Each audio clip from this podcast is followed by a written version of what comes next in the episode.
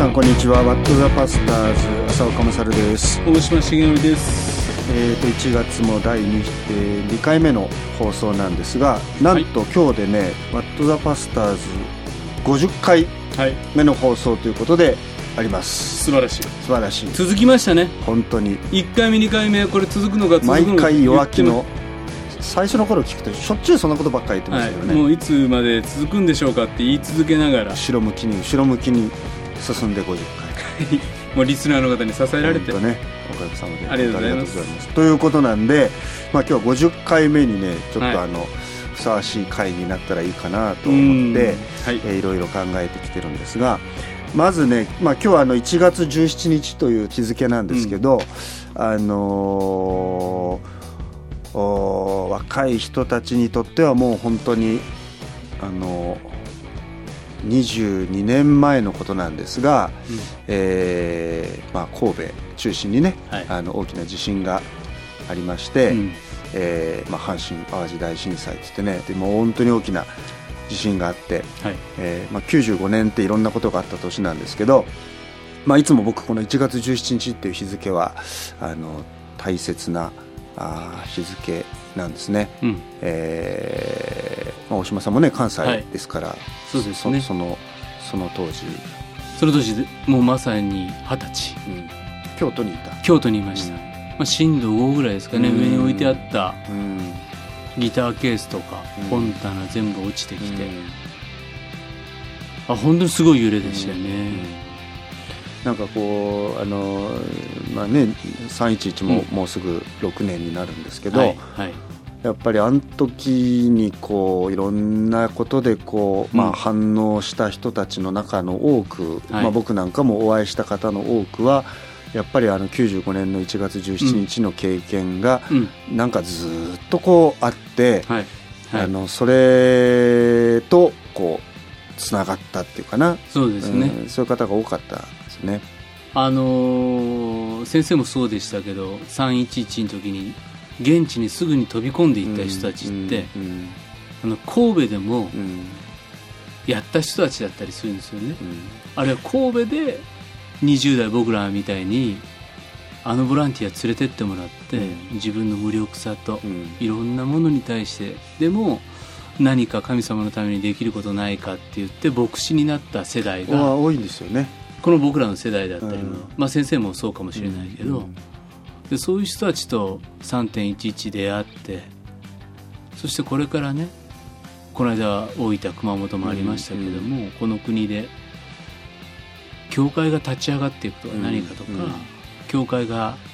教会として地域に立つって何かっていうことを問われ続けた、ね。うん、いや本当あれあれがまあ僕もまだ本当牧師になって数年の時ですから、はい、まあまだ20代の駆け出しもいいとこですけど、うん、その時は岡山。岡山にいたんですよね、はい、で地震の前の日大阪にいて、うんうん、でその日の夜ねあの阪神神戸線を通って岡山に帰ったんですよ、はい、車で、夜9時過ぎぐらいに、で次の日の朝5時46分、7分でしょ、うん、なんかねものすごいショック受けて、で自分はあの時ね何にもできなかったっていうのが一番強いんですよね、うんうん、それをなんかずっと引きずってきたみたいなところがあって、あの自分のねこう牧師としての証明を本当にこう揺さぶられちゃったっていうか、うん、俺のやってることって意味あんのかなっていうね、うん、なんか結局牧師ってなんか口ばっかだなみたいななんかそれよりもあの年ってまあ日本じゃボランティア元年みたいに言われて、もうみんな神戸にいろんな人たちがこう、まあ、それこそ本当に飛び込んでいったような年なんだけど、なんかそうそういうことをする方がよっぽど意味があるんじゃないかって思ったのがあの時なんですよ。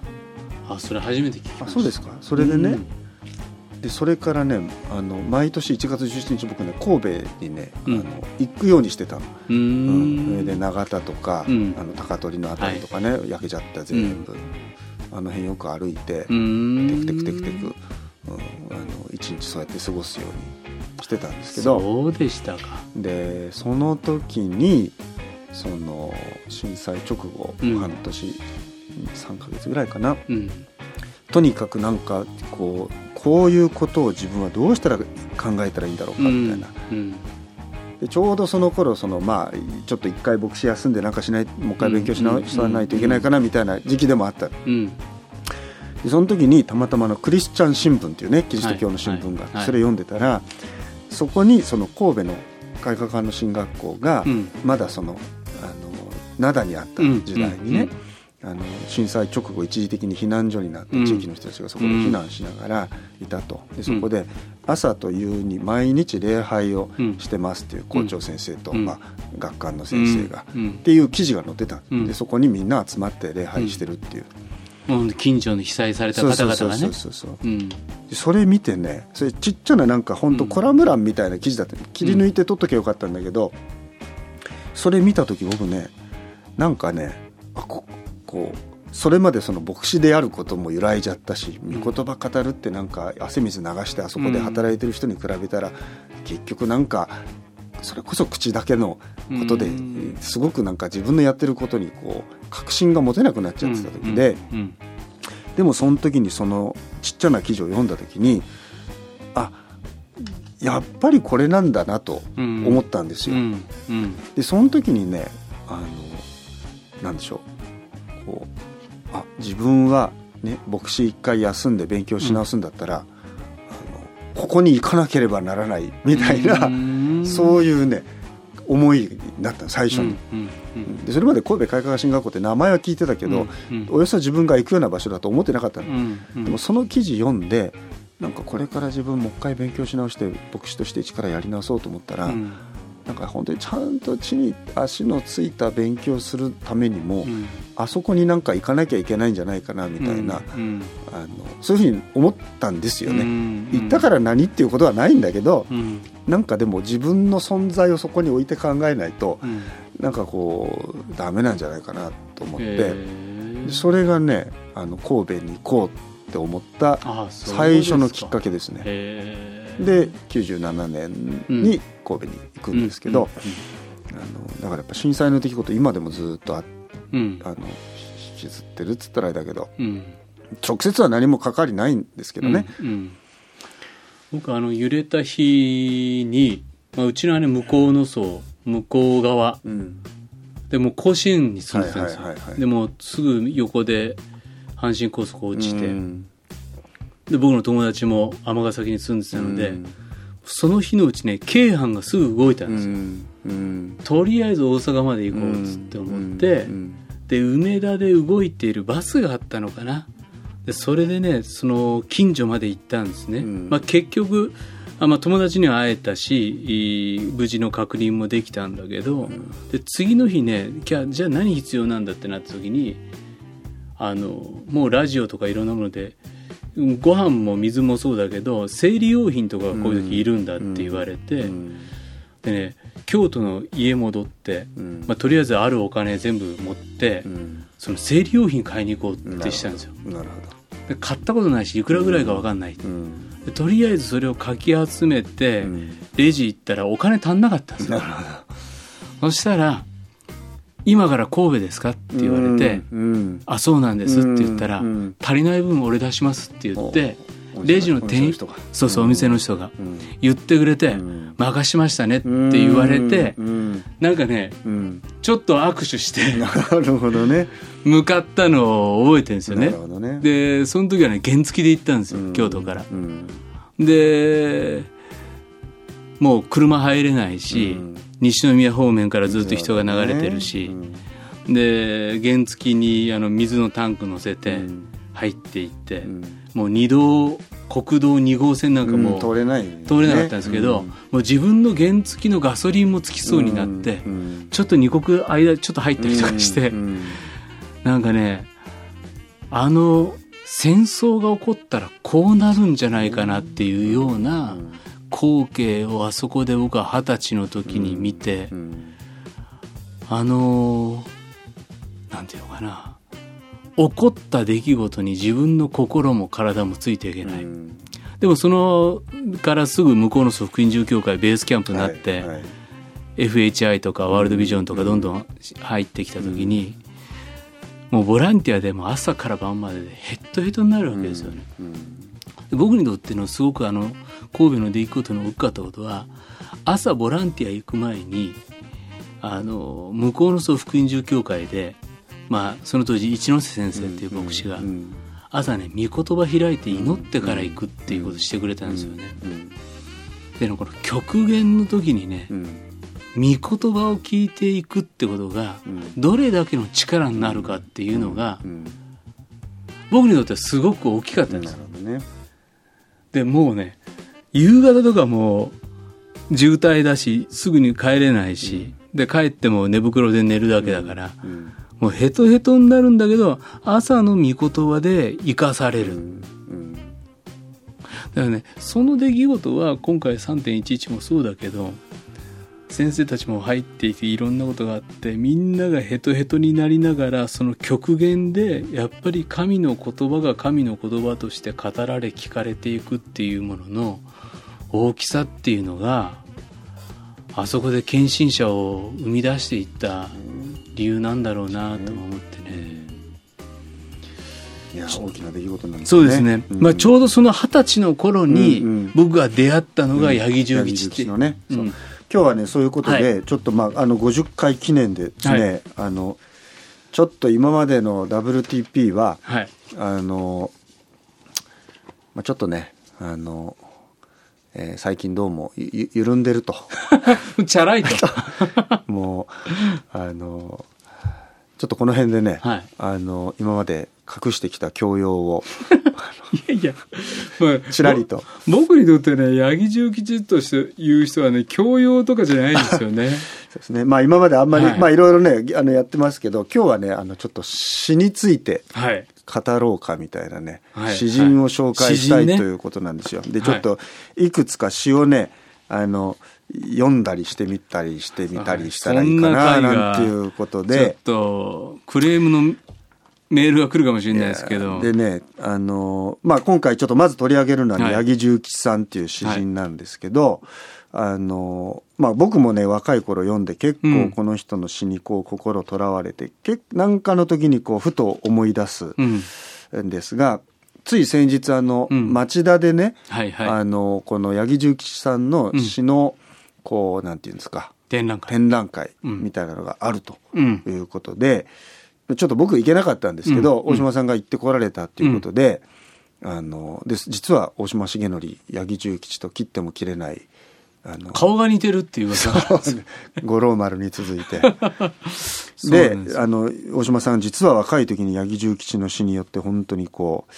えー、大きな影響を受けてこられたっていうこともありましてちょっとねそういうこうあの八木重吉の詩を読みつつ、えー、そうですね、う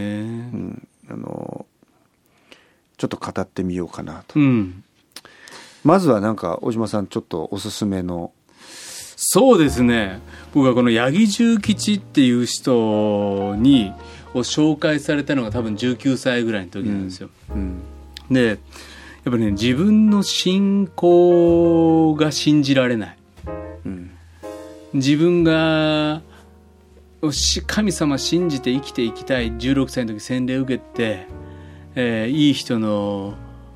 ふりをし始めて、うん、いいクリスチャンになろうと頑張ったんだけど、うん、それはいい人のふりでしかなかったんじゃないかっていう、うん、挫折感に悩まされるんですよね。で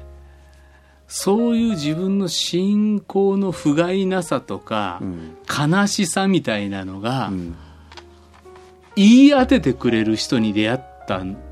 ら悶々としてたの。でね大木を叩くっていう詩があるんですよね。はいはい、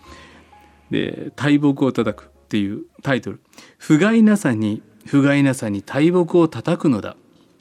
何にも分かりやしない。ああこの私の嫌に安物のギアマンみたいな真理を出てこいよ。出てきてくれよ。私は木を叩くのだ、うん、私は寂しいなっていう詩なんですけど、うん。この不甲斐なさに大木を叩きながら「真理を出てこいよ出てきてくれよ」と木を叩くんだ、この八木重吉っていうのはクリスチャンの詩人でクリスチャン詩人が自分の不甲斐なさに苦しんでいるんですよね。でそういう不甲斐なさに出会いながらも最後このイエス様に出会っていく。ちょうどね、うん、僕この19歳の頃18ぐらいかな、うん、太宰治にもハマってるんですよ、で太宰が求めながら出会えなかったキリストに八木重吉は出会っていくっていう、僕大学の時にねあの太宰の出会出会えなかった神と八木重吉が出会った神っていう、そういうね文化会とかやってたりするんですけど、えー、あ相当なね、やっぱりねこの八木重吉の言葉に出会ってで願い人と人との間を美しく見よう、うん、私と人との間を美しく見よう、うん、疲れてはならない。とかね、うん、人間関係にやっぱ苦しむわけですよね。でそういった時にこの人と人との間を美しく見よう。疲れてはならないとか、あとは神の道自分がこの着物さえも脱いで古事記のようになって神の道に従わなくてもよいのか、うん、考えの末は必ずここへ来る、うん、この良い本の聖書ですね、うん、この良い本の言葉を内側から見入りたいものだ、一つ一つの言葉を私の体の手や足や鼻や耳やそして目のように感じたいものだ、言葉の内側へ入り込みたい、信ずること、キリストの名を呼ぶこと、人を許し、できる限り愛すること、それを私の一番良い仕事としたい。うん、キリストを思いたい。一本の木のように思いたい。流れのように思いたい。うん、これ全部3行から4行ぐらいの詩なんですよ。そうなんですよね。で、今聞いていただいて分かるように、分かるんですよ。読んで分かるし、見て分かるし、本当に大切なことって分かる言葉になるんだっていうのが、うん、僕は八木重吉っていう人のこの正直さっていうか、うん。うん、普通の言葉なんですよね。しかも刺繍で読むとよくわかるけどひらがななんですよ、ね、ひらがななんですよ、それがね僕はこの八木重吉の刺繍を持って、うん、20あれは2歳かな。もう大失恋して、うんしげちゃんの愛がわからないとか言われて、うん。うん、死にたくなる時期があるんですよね、うん、でその時に宇治川にこの八木重吉の刺繍を持ってね行くんですよね、そしてもう生きるのが辛いなと思いながらこの八木重吉の詩を読みながら一生懸命一生懸命それでもこのキリストに自分には希望がないんだけど、うん、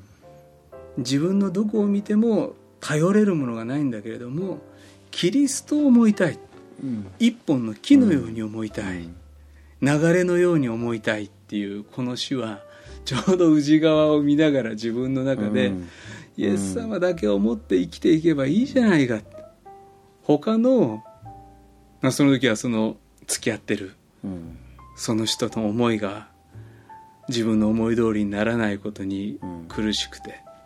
もう生きることすらなんかしんどくなっちゃうような自分の弱さにもしんどくて、うん、でもイエス様がいるんだったら生きていけるだろうっていうね、うん、八木重吉はそう言ってきてくれたんですよね。うん、でやっぱ自分の中の信じてることと生きてることを一つにするそのことを八木重吉の詩からシンプルに正直に、素直に生きているまま信じるし信じるまま生きるんだっていうのを、やっぱ1920の自分にの信仰の中心にずっと八木重吉は寄り添ってくれたな、うんね、でこのことをうちの妻も八木重吉ちょうど知ってた、うんで、実は八木重吉って言うと、えー、それって言って、多分僕らのとしても八木重吉ハマってるような人ってそんなに周りにいなくて。で、それはね、僕と妻との出会いにも大きな意味をなしたんですけどね。うん、ね。僕もね、はい、あのやっぱりだから20代ですよね、やっぱり、ちょうどそういう自分の醜さ汚さにこう向かい合って、うん、こうなんていうかなあのよくね進学校入った頃に先輩たちがよく言った言葉がね、うん、1年目に周りが見えて2年目に自分が見えて3年目に神様が見えるようになるんだみたいなことを言われて、うん、そのじまあ、最初は1年目は周りの人見てはなんだなんだとかこうなんだとか、うん、あの人みたいに自分はないんだとかこう言えるんだけど、で2年目になると自分の内面の汚さ醜さそういうのとこう向き合わされてそれがまあやっぱり20代の頃なんですけど。だけどその一方でやっぱり純粋さを求めるっていうか、はい、やっぱり自分の信仰の中に入ってる不純さとか、うん。うん、いろんな汚さが偽善なんじゃないかとかね、うん、だけどでもじゃあそれに所詮そうだよって開き直るかって言ったら、でもやっぱり純粋もっと純粋に信じたいし、もっと純粋に愛したいって思う時に、あの八木重吉の言葉と出会って、彼30歳で亡くなるんですよね。そ、ね、そのなんていうのかなこうあるその言葉の持ってるそのみずみずしさというか、うん、あのなんとかな言い方間違えるとものすごくこう白々しく聞こえるような言葉を、うん、こうなんていうのかな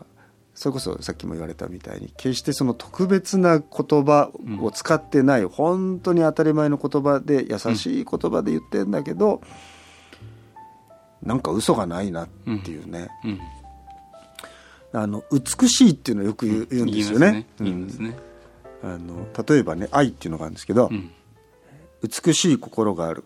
恐れなき心がある溶かす力である育つる不思議である。美しい心がある恐れなき心がある溶かす力である育つる不思議である、うん、愛の言葉、うん、愛の言葉を言おう、うん深くして醜きは浅くして美しきに及ばない。次第に深く導いていただこう。まず一つの愛の言葉を言い切ってみよう、うん。ね、溶かす力だ。ね、うん、溶かす力だ。それが全てだ、ね、うん、これねなんだろう。溶かす力っていうのもね愛愛っていうものをその溶かす力だとこう言うんですね。うんなんかこうその中にこうもう抱きしめられるっていうか,、愛っていうものを、まあ、それは八木にとって多分それはもう神様そのものっていうね、だと思うんだけどもそれの持ってるその大きさ、深さ、包容力をこう溶かす力っていう一言で言ってくれるっていうかね、なんかこううれ嬉しいじゃないですか、そういう言葉って。嬉しいですね。そしてまたその愛の言葉をねとにかくあの愛の言葉を言おうと、うん、だけど恐れるんですよね、愛の凄さ知らない時は平気で結構愛してるよとか言っちゃうけど、うんうん、愛の凄みを知っちゃうと逆に言えなくなるというか、うんうん、いや俺にはとてもそんな愛ないしとか、うん、だけどここでそのまず一つの愛の言葉を言い切ってみようっていうその言い切ってっていうのが、うん、うん、なんかやっぱそこにこう愛が求めるある種のこう覚悟というか、うん、そうですね、うん、それはなんかねすごくこう自分、まあ、今回改めて大島さんがあの、思い起こさせてくれて、や八木の詩集また読みましたけど、はい。はい、言い切ってるかなみたいなね、こう問われた。あのねここういうのもあって良い言葉であるなら再び言うにためらうな、うん、いつまでも繰り返すのに恐れるな、うん、で僕らは良い言葉だって分かってるんだけど、うん、再び言うのをためらおうとする。でいつまでも繰り返すのを恐れるな。大切な言葉だったり言い続けよう。でも告白に生きるってすごく怖いことだし、周りからどう思われるかっていうことだって怒ってくるし、僕の八木重吉がその先生さっき言った「溶かす」っていうふうに、彼はあの相原の出なんですよね、でだから町田でこのあの展覧会やったんですけど、うん、で鎌倉で最初バイブルクラスに出て、で鎌倉教会行ってでも東京高等師範入った時に、あの駒込教会通うようになって、でそこで富永徳馬っていう牧師に会う。んですね。でこの日記がこの富永牧師の日記があ東京進学大学にあってね。で八木君何がしっていうのが来るんだと。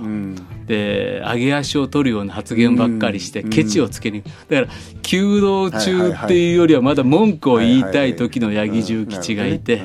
理屈っぽい。理屈っぽい。学生が。いて。でしばらくした後に詫びに来るんだと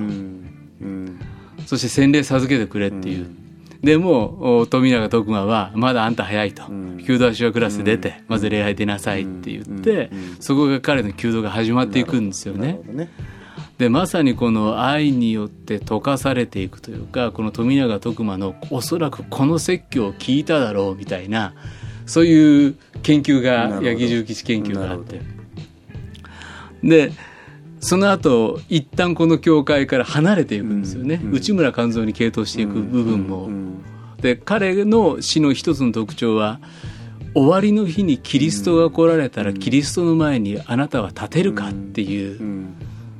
これがいつも八木重吉の一つの終末というか最後を見据えた生き方があってで彼が30歳でやっぱりこれであの結核で死を迎えていくんですけど。終わりの日キリストを呼ぶっていうことに、最後もう自分の人生どんどんどんどんそこにこう、うん、行くんだよね。だから神を呼ぼうっていう詩集になってタイトルがいくんですけど、まさに彼がやっぱりそれの人生を生き抜けたのはやっぱりこの富永徳馬っていう人の語った神の愛そしてこの神の愛に溶かされていく、うん、さらには自分の妻の愛に出会い愛に溶かされていく、うん、桃子幼児っていう子供たちに愛されていく、なんかねその自分の中の生活の言葉で彼は表現していく、うん、僕はねそういう説教者になりたいなっていうことを、八木重吉からも教わったし、偽りなく話せる人でありたいっていうことを思ったんですよね。でまだこの富永徳馬に影響を受けていく八木重吉を見ると僕ら説教者がどれだけ若い人に実は多大な影響を与えてるのかっていうのも何て言うのかな。今この年になって30で死んでしまう若者たちがもしいるとしたら20代の彼らにどれだけの言葉をね正直に喋れてるだろうかっていうのは。これあの八木の詩でね「私」っていうのなんですけど、はいどうせ短い命であろうともできる限り美しい気持ちで生き通したいっていうね、うん、それから願いって綺麗な気持ちでいよう。花のような気持ちでいよう。報いを求めまい。一番美しくなっていようっていうね、うん、この彼の求めた美しい気性というか、うん、なんかこう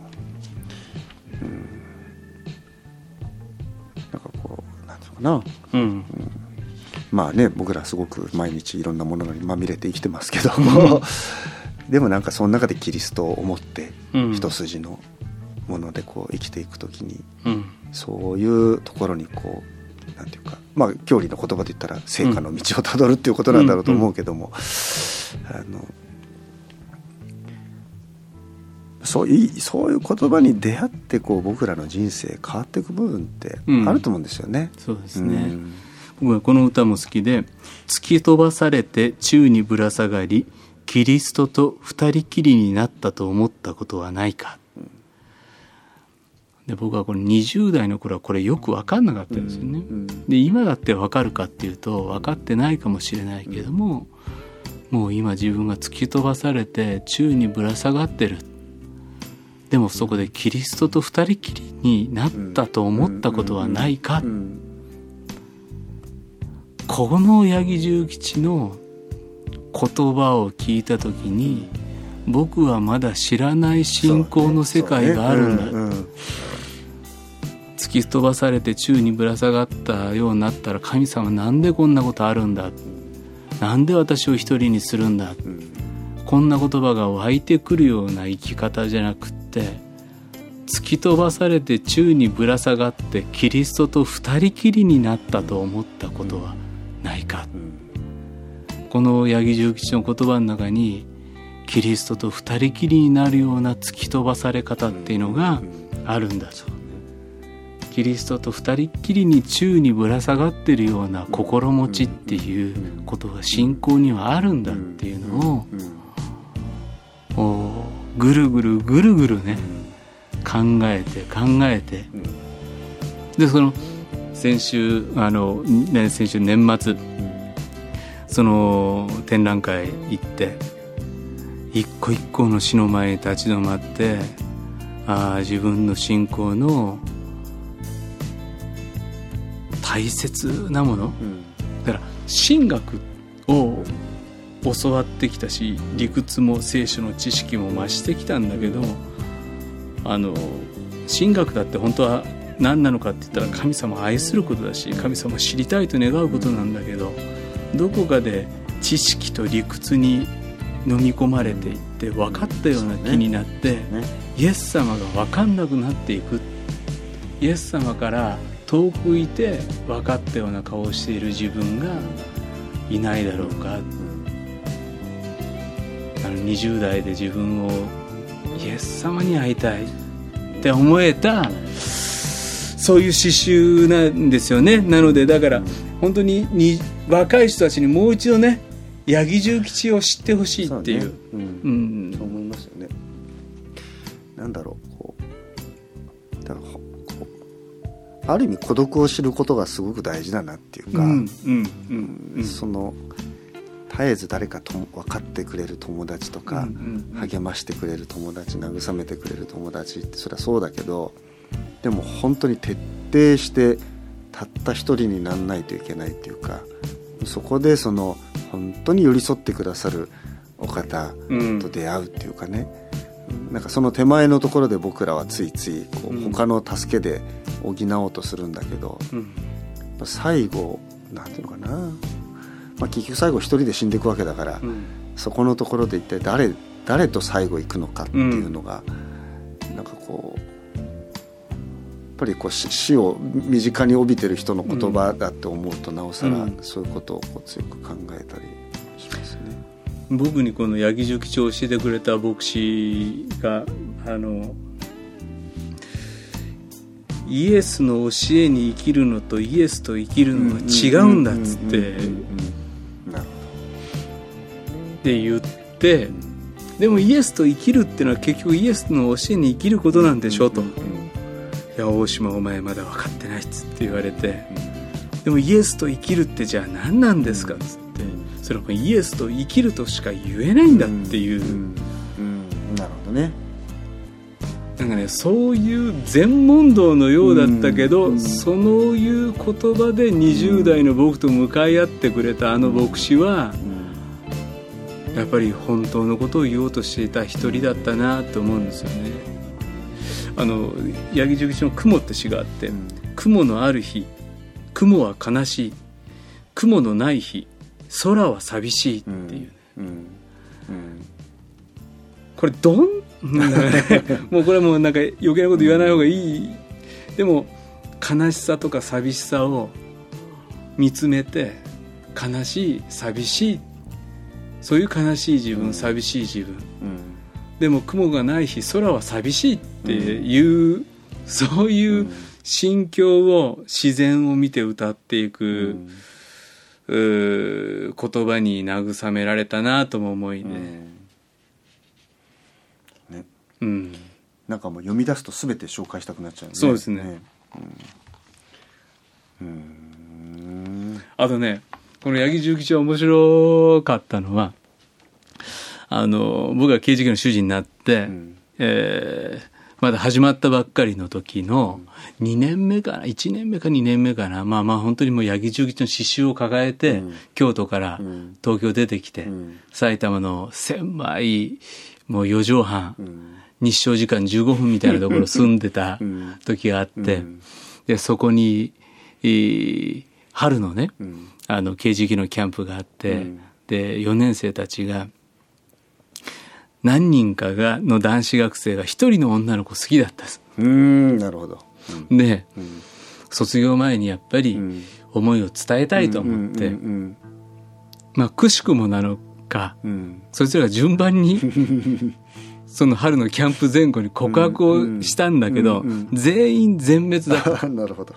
で、でそれが終わったその後大島さん家行っていいですか？っつって言って、そいつらが34人かな4畳半で、もう暗い顔して座ってんですよね。でその時に僕は八木重吉っていう詩人いいんだぞって言って、順番にねこの詩集を一人一冊ずつ持っていいのを見つけたら言っていくっていうのをやったことある。なるほど。そしたらね一人ねこの寂しさとか悲しさみたいなシーンに心が触れたのか、うん、号泣し始めたんですよね。なるほどね。で俺はやっぱり自分がね本当は傷ついて悲しかったのに、うん、なんか神様がこういう経験をしろとおって言って自分の心を言い聞かせて本当はショックなのに悲しいって言えなかった。ね、うん、正解みたいな正解みたい。なそうそうそう、う。ん、まあでも失恋なんですけどね、はい、でも悲しいって言えなかった。これも見心なんだって自分の心に強めに強めに言い聞かせてきた、でも俺今悲しいっすよっつって 号泣し始めたら他の男たちもみんななんか泣けてきて。なるほど、ね、なんかねすごくの八木重吉の言葉に男4人がなんか泣いて祈ろうぜみたいになって。なるほどね。それはいい経験なんじゃないですかでも。そういう言葉にこうね、はい、捉えられる経験、うん、なるほどそういうのがねありましたね、ね、じゃあ最後一つなんか、えー、紹介して八木重吉終わりたいと思いますが「行き慣れた道の祈り」って詩ですね、うん、懐かしくて耐えられぬように私の祈りの道を作りたい、うん、行き慣れた道の懐かしくて耐えられぬように私の祈りの道を作りたい。こんなね祈りってじゃあ何なんだろうかっていうことも問うてくるようなこんな八木重吉を今回、ね。えー、紹介させていただきました。はい。あの結構詩集出てるんですけど、はいうん、あの一冊ねあの前回ちょっと最後触れましたけど「あの神を呼ぼう」っていうやつを、うん。はい、えー、っと新年お年玉プレゼントの一冊に大島さん選んでくださってるので、はい、これ機会にぜひねあの八木重吉の詩触れてくださるとし他にも結構あの Kindle でも無料で貧しき貧しき信徒はね、手に入るって言うんですけど今のじゃない紙で読んでほしいですね,、まあね、詩ってなんかこうなんだろう,、うん、そうこういうね手触りの。こういうの大事なんですよね,、うん。ね。まあ、ぜひ皆さん、はい、あの詩に触れる一年の始まりでいてくれるといいなと思ったりします、はい、次回ぜひ先生が今日本当実はねなんか八木重吉こんなにやっぱり自分やっぱね やるとね入り込んじゃうから。ますよ。よかったでも。うん、なんかすみません先生がね今度次週はあ浅岡勝を形成したあ詩をですね紹介する。こんな新年の始まりもあっていいんじゃないかというような、ね、違った感じでね。大人な感じでいきますけど。はい、てなわけで、はい、えっ、と次回は1月の27日ですが。はい。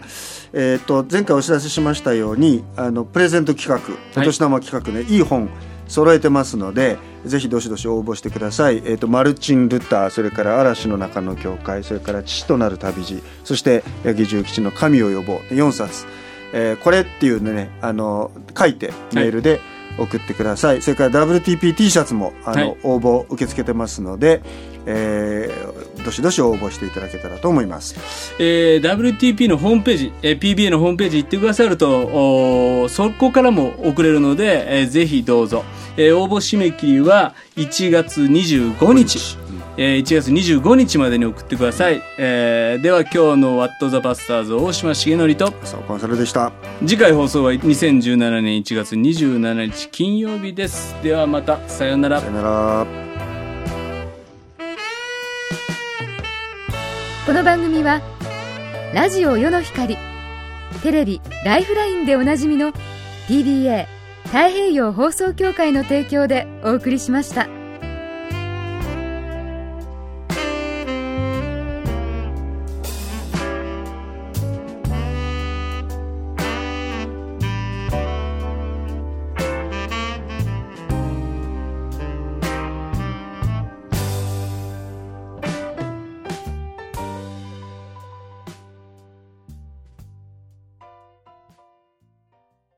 スマホでいつでも日々の糧世の光ポッドキャスト。